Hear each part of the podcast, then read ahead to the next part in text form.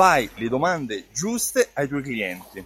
Ecco 5 utili consigli su come fare delle domande in modo corretto ai tuoi clienti per capire se questi clienti sono fedeli o meno e soprattutto per ricevere delle risposte preziose per il tuo negozio per migliorare il rapporto con loro. Sì, perché fare le domande in modo corretto ti permette di avere anche delle risposte preziosissime per la gestione del tuo negozio.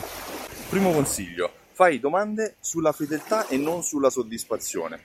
Che significa? Significa che se un cliente è soddisfatto dell'acquisto appena fatto, non è detto che poi ritorni a comprare all'interno del tuo negozio, mentre se un cliente è fedele, eh, tornerà a comprare di nuovo nel tuo negozio. Per cui la domanda non dovrà essere incentrata su argomenti del tipo è soddisfatto della relazione che ha avuto con noi, ma piuttosto con che probabilità parlerà di noi a un amico o a un conoscente, un po' come si fa con il Net Promote Score, eh, l'indicazione in cui si dà una scala da 1 a 10 per cui il cliente probabilmente parlerà bene del tuo punto vendita.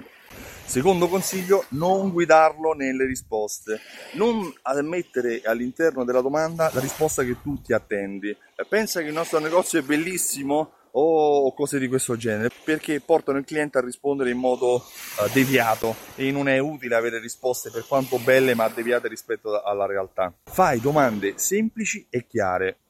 Utilizza un linguaggio come se tu dovessi parlare con un bambino utilizza dei termini semplici, non uh, devi dimostrare nulla e soprattutto non sai chi è il cliente che potrebbe rispondere alle domande, anche qualcuno che può avere un livello di istruzione inferiore al tuo. Per cui cerca di parlare uh, come un bambino di quarta elementare. Quarto consiglio, all'interno del questionario inserisci anche domande aperte. Le domande aperte sono da un lato rischiose perché postano, sono difficili da interpretare, ma sono molto utili perché permettono al cliente di uh, aprirsi e di comunicare con te in modo uh, totale, uh, senza avere freni o senza avere vincoli. Non è più una casella da fleggare, ma è una risposta da dare a cuore aperto.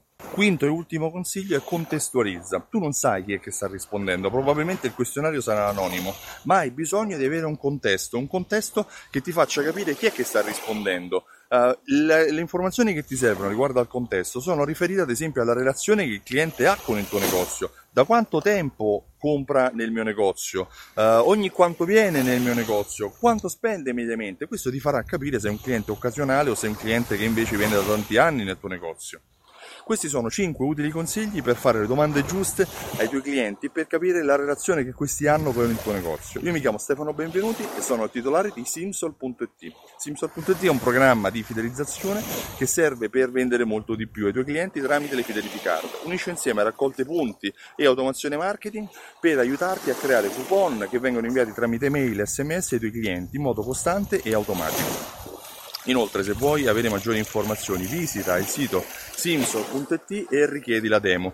Richiedendo la demo tramite mail riceverai le informazioni necessarie a valutare se questo programma può essere utile anche nel tuo negozio. Inoltre ti invito il 21 ottobre a, a Milano oppure il 28 ottobre a Roma a partecipare ad Alta Fedeltà. Alta Fedeltà è un evento dal vivo in cui ti spiegherò come accogliere i clienti, come fidelizzarli, come farli tornare al tuo negozio per tutta la vita. Acquista il tuo biglietto prima che si esauriscano nel sito altafedeltà.info. Io ti ringrazio e ti auguro una buona giornata. Ciao, a presto!